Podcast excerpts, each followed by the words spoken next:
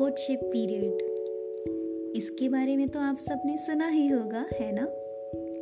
ये जितना ज़्यादा प्यारा होता है ना, उतना ही ज़्यादा कॉम्प्लिकेटेड भी होता है।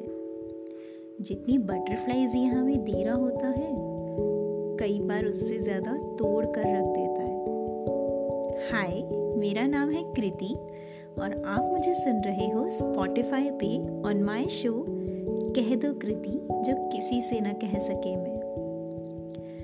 इस शो में मैं आपसे on one of my topic courtship period और उससे जुड़े ब्रेकअप के बारे में बात करूँगी।